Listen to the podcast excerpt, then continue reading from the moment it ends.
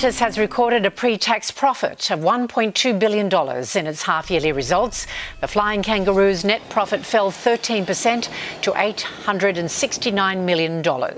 That is because we've seen airfares come down across all of our flying businesses, but we're also investing in our customers. CEO Vanessa Hudson announcing plans to order eight new Airbuses for domestic flights.